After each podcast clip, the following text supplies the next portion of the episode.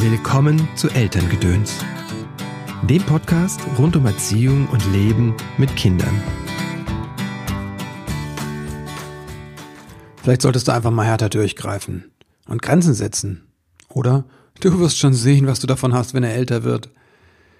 Hörerin Kira fragt, was tun, wenn andere Eltern mit dem eigenen bindungs- und bedürfnis- oder beziehungsorientierten Ansatz nicht zurechtkommen und sich darüber aufregen oder Vorwürfe machen. Darum geht es heute in dieser Podcast-Folge. Aber erstmal herzlich willkommen und schön, dass du da bist. Mein Name ist Christopher End. Ich bin Coach und Autor und unterstütze Eltern darin, die Verbindung zu ihrem Kind zu stärken und die Verbindung zu sich selbst. Das tue ich in Online-Coachings, in Seminaren und Online-Kursen. Mein Ziel ist es, dass du und deine Familie, deine Lieben eine angenehme Familienzeit habt. Und dass ihr, du und dein Kind gemeinsam wachsen könnt. Dazu bringe ich dir hier im Podcast entweder einen kurzen Tipp von mir wie heute oder ein ausführliches Gespräch mit einer Expertin oder Experten. Zum Beispiel mit Lisa Hamann, einer der Betreiberinnen des erfolgreichen Familienpodcasts, äh, Familienblogs Stadt-Land-Mama. Eine der größten hierzulande. Und Lisa und Katharina haben ein neues Buch rausgebracht, Wow Mom 2 quasi, der Mama-Mutmacher für mehr Ich in all dem Wir. Und Lisa ist nächste Woche dazu hier im Podcast zu Gast. Apropos Bücher. Mein erstes Buch ist ja auch auf dem Markt seit kurzem. Der kleine Samurai kennt seine Mitte, findet seine Mitte. Heute bin ich aber echt durcheinander. Also das Buch heißt Der kleine Samurai findet seine Mitte. Ich habe das mit Anando Würzburger geschrieben oder Anando mit mir. Und es ist eine Einladung und eine Anleitung zum Meditieren mit Kindern. Jetzt aber zu der heutigen Folge und zu Kiras Frage. Ich lese sie mal vor. Kira schreibt, Hallo lieber Chris, ich suche nach Tipps, wie ich mit Kritik an meinem bedürfnisorientierten, schimpfarmen Erziehungsstil umgehe und diesen, wenn nötig, nach außen trage. So viele Menschen befassen sich einfach kein bisschen mit der Thematik und deren Entwicklung, stecken gefühlt in den 50ern fest. Strenge, durchpacken und strafen wird unterstützt und lobend anerkannt. Grenzen setzen und diese zementieren ist ja so wichtig. Während eine beziehungsorientierte Handlungsweise und Wertschätzung auf Augenhöhe eher belächelt wird. In meinem Fall Du wirst schon sehen, was du davon hast, wenn er älter wird. Oder wenn Nummer zwei da ist, kannst du das nicht mehr durchziehen. Vielleicht kannst du mir dazu etwas sagen. Ja, Kira, das ist eine gute Frage, finde ich. Was tun, wenn andere Anf andere Vorstellungen haben vom Leben mit Kindern? Mein Gefühl ist, du suchst nicht nach Argumenten. Ne? Also es geht gar nicht darum, die logische Argumentation. Ich könnte dir jetzt sagen, ja, es gibt eigentlich einen breiten wissenschaftlichen Konsens darüber, wie was hilfreich ist für das Leben mit Kindern und dass Kinder aufwachsen zu starken und selbstständigen Erwachsenen werden. Und mal von einigen wenigen Bestseller-Autoren abgesehen, die darauf pochen, dass Grenzen setzen ganz wichtig ist und in erster Linie geht es um Leistung, zieht sich doch, wie gesagt, dieser breite Konsens durch Pädagogik, Psychologie und die Neurowissenschaften, die sagen, Bindung ist sowas wie äh, die Startkarte ins Leben. Bindung, eine sichere Bindung kriegen wir hin, wenn das Kind die Erfahrung macht, dass seine Bedürfnisse gesehen werden und möglichst zeitnah erfüllt werden. Zumindest sagen wir bei Kleinkindern. Bei sehr kleinen Kindern, je kleiner das Kind, desto schneller müssen die Bedürfnisse befriedigt werden. Werden die Kinder größer, ist es auch wichtig, dass sie lernen, dass Bedürfnisse nicht sofort erfüllt werden. Und dann trainiert das diese Frustrationstoleranz, die wir alle brauchen, um irgendwann mal durchhalten zu können, lange, wenn wir uns ein Ziel gesetzt haben und zum Beispiel eine Ausbildung machen wollen oder studieren wollen. Da brauchen wir dann diese Frustrationstoleranz. Und das Ganze ist eingebettet in die Beziehung zu Menschen. Und die läuft auf Augenhöhe. Insofern hast du eigentlich alle Argumente an der Hand, wenn es jetzt um eine logische Auseinandersetzung geht. Aber darum geht's ja nicht. Das merke ich auch immer wieder. Mir geht es zumindest so, denn ich habe auch diese Auseinandersetzung mit Menschen. Nur weil ich einen Podcast habe, jetzt ein Buch geschrieben habe und mich lange Jahre damit beschäftigt habe in meiner Ausbildung, heißt es nicht, dass da draußen alle Leute das toll finden, was ich mache. Überhaupt nicht. Du bist ein bester Gesellschaft. Auch ich finde mich dann mit Menschen wieder in Diskussionen, wo ich merke, okay, das geht um zwei Dinge. Einmal ist es meine Haltung, wenn ich auf eine andere Haltung stoße und mit einer anderen Meinung umgehen muss.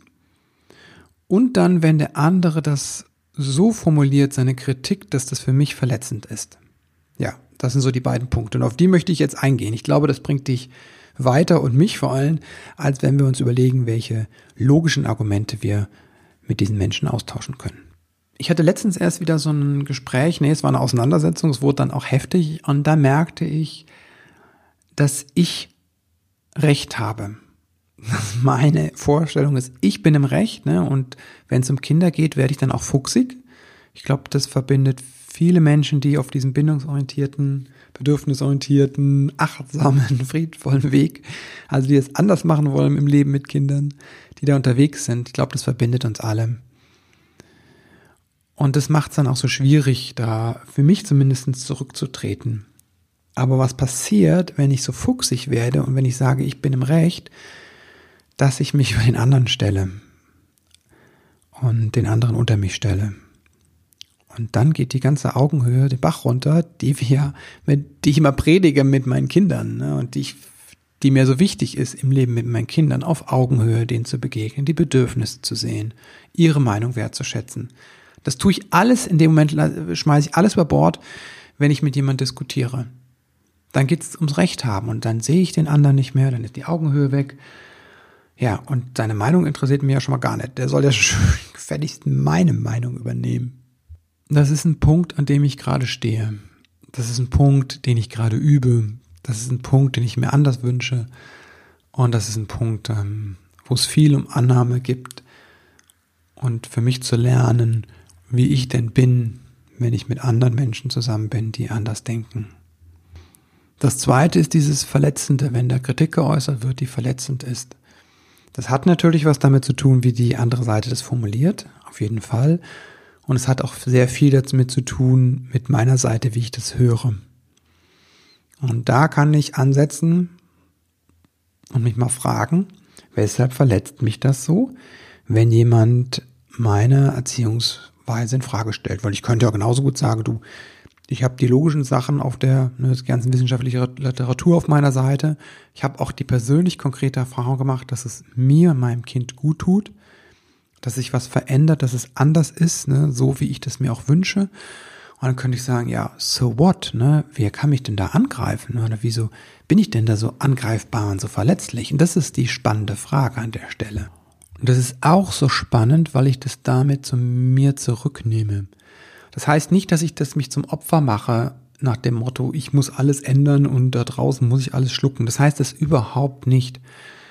Aber es nimmt mich in den Blick, es nimmt das in den Blick, die Stelle, wo ich was verändern kann. Und das bin ich. Und das bringt mich dann wieder in meine Kraft, in meine Selbstwirksamkeit, in meinen Gestaltungswillen, in meine geschöpferische Kraft. Weil dann kann ich gucken, okay, wie kann ich damit umgehen? Und dann bin ich halt nicht mehr Opfer, die anderen, die müssten sich mal ändern und die müssten noch mehr Verständnis haben. Ach, mir ist noch was ganz Spannendes eingefallen, nachdem wir diese zwei Punkte der Innenschau äh, betrachtet haben. Das ist mir vorhin beim Überlegen nochmal in den Sinn gekommen.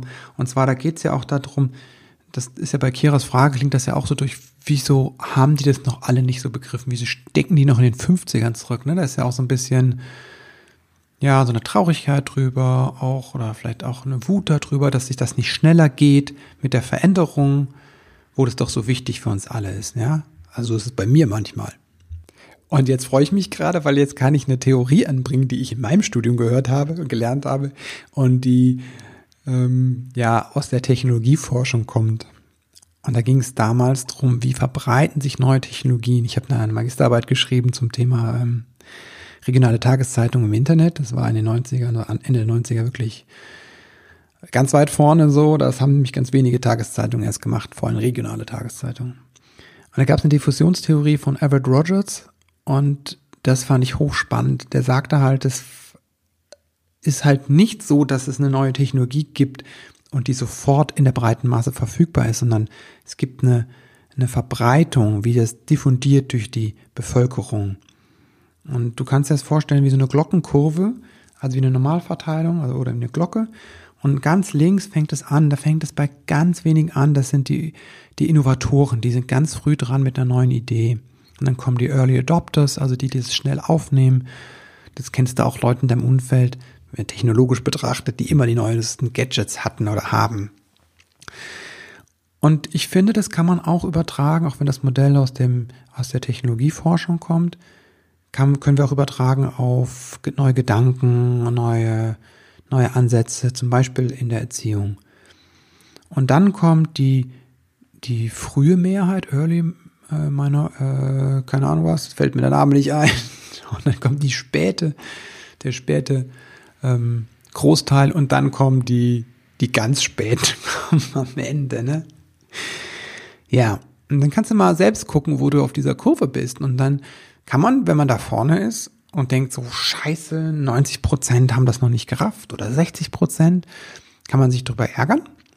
Oder man könnte sich auch freuen und sagen, ey cool, ich gehöre da zu dieser frühen, zu den Vorreitern oder so, ne? Und das ist eine Sache, wie ich das selbst sehen kann, wie ich meine Rolle ganz anders sehen kann. Und dann komme ich plötzlich in so eine Vorreiterrolle. Das ist ja, stärkt mich total, wenn ich denke, wow, ich bin so einer, der hier vorweg geht. Und die anderen können folgen. Und ich bin vielleicht auch das Licht für die. Ich bin so wie so ein Leuchtturm. Dann habe ich ein ganz anderes Bild von mir, als wenn ich da nur stehe und denke, scheiße, seit 50 Jahren, 80 Jahren wird über neue Ansätze gesprochen und immer noch nicht ist es da. Ne? Da bin ich ja viel mehr in diesem, in dieser Opferrolle wieder ne? und denke mir, scheiße, ich kann gar nichts mehr. Heute bin ich aber echt mit Schimpfworten unterwegs. Ich hoffe, du kannst mir noch folgen. Ich bin so gerade in Fahrt, das macht mir gerade Spaß. Ja, und ich hoffe einfach, dass es eine, eine Möglichkeit einmal gibt, dir zu überlegen, wie ist deine eigene, äh, dein eigenes Bild von dir und aber auch ein Erklärungstool an die Hand zu liefern, wieso neue Ideen nicht sofort überall sich verbreiten. Und damals hatten wir ein Beispiel vom, vom Telefon, vom Festnetz und es war so, es gibt keine hundertprozentige Durchdringung der Bevölkerung. Es gab dann in den 90ern immer noch Menschen, die hatten kein Festnetz.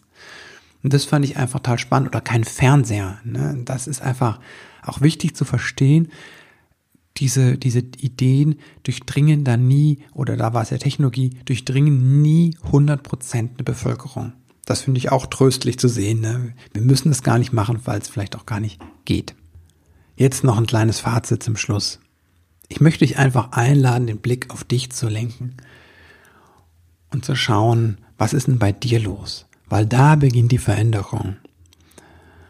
Und bei mir ist es so, ich habe tatsächlich ganz konkret mir Menschen gesucht und das suche ich auch, auch mit dem Podcast. Ich mache das nicht umsonst, dass ich mir die Leute einlade, ähm, die mich begeistern und von denen, wo ich denke, ich kann was von denen lernen und wo ich auch in deren, also nicht nur fachlich lernen, sondern ich möchte auch einfach Kontakt haben mit diesen Menschen, weil mir das so gut tut, die zu spüren.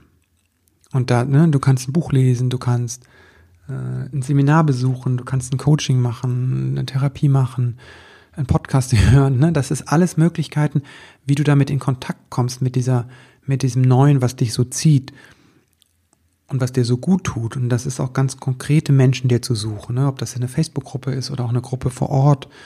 Ja, vielleicht gründest du eine Gruppe vor Ort mit, mit Menschen, die bindungs- und beziehungsorientiert unterwegs sind und tauchst einfach da wirklich ein. Wenn ihr nur zwei, drei Mütter oder Väter seid, ja, such dir das. Das ist so, so wichtig. In meiner Ausbildung gab es auch immer wieder ähm, Peer Group Treffen und Lernen. Das war, ich habe das auch weitergetragen, als ich das quasi musste, sondern weil ich einfach gesehen habe, dass mir das so viel Spaß macht und habe mich mit Leuten umgeben und geübt, immer wieder auch bestimmte Techniken und damit ich da eintauchen kann, richtig. Ne? Das ist ganz wichtig.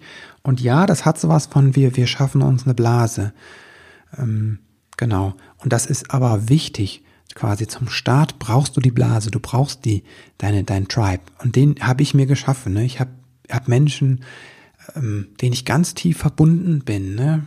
Hallo Silke, hallo liebe Yvonne, hallo Sarah, hallo Anando und alle ihr anderen da draußen. Das sind hm, Kaisiri, ja, das sind Menschen, die mir ganz, ganz wichtig sind. Und wenn ich da spreche über die, geht mir halt mein Herz auf. Ich kann dich nur ermutigen, such dir diese Menschen, schaff dir deine Blase. Das ist das eine. Und das andere, vergiss nicht die Welt, ja. Das wäre meine Empfehlung, meine Einladung. Das tue ich auch. Ich bleibe in Kontakt mit den Menschen, auch wenn das manchmal schwierig ist und auch wenn wir manchmal unterschiedlicher Meinung sind. Ähm, das ist das Zweite, weil da lerne ich. Da kann ich gucken, dass es da, wenn ich in die Herausforderung gehe, nicht in die Überforderung, aber auch nicht in die Ruhe, sondern ich brauche diese Herausforderung. Ich tanke auf in meiner Blase, in meinem Tribe und dann gehe ich raus in die Welt und da probiere ich das aus, da übe ich das. Und da ist es, wo der Wachs das Wachstum passiert. Das ist nicht immer leicht, aber es ist so, so toll, wenn du merkst, wow, plötzlich geht was anders. Ja. Ich hoffe, die Folge hat dir gefallen. Dann, wenn dem so ist, freue ich mich über eine Bewertung bei iTunes. Vielen, vielen Dank dafür, wenn du mir überhaupt irgendwo eine Bewertung hinterlässt. Ähm, gern auch bei Google oder bei Amazon, wenn du ein Buch kaufst oder bei deinem Buchhändlerin. Hinterlass mir gerne eine Bewertung da. Das hilft äh, dem kleinen Samurai, findet seine Mitte auf jeden Fall weiter. Das ist uns ein Herzenanliegen, einfach Meditation in Familie zu tragen, aber auch in Schule zu tragen. Also wenn du Lehrerin bist, ähm, das Buch ist tatsächlich eine Einladung, das auch in Schule zu machen und eine Anleitung. Dann am Ende möchte ich dir danken, dass du zu, zugehört hast, denn das zeigt mir, dass du etwas in deiner Familie ändern möchtest. Und ja, das ist das Wichtigste überhaupt. Danke, danke, danke.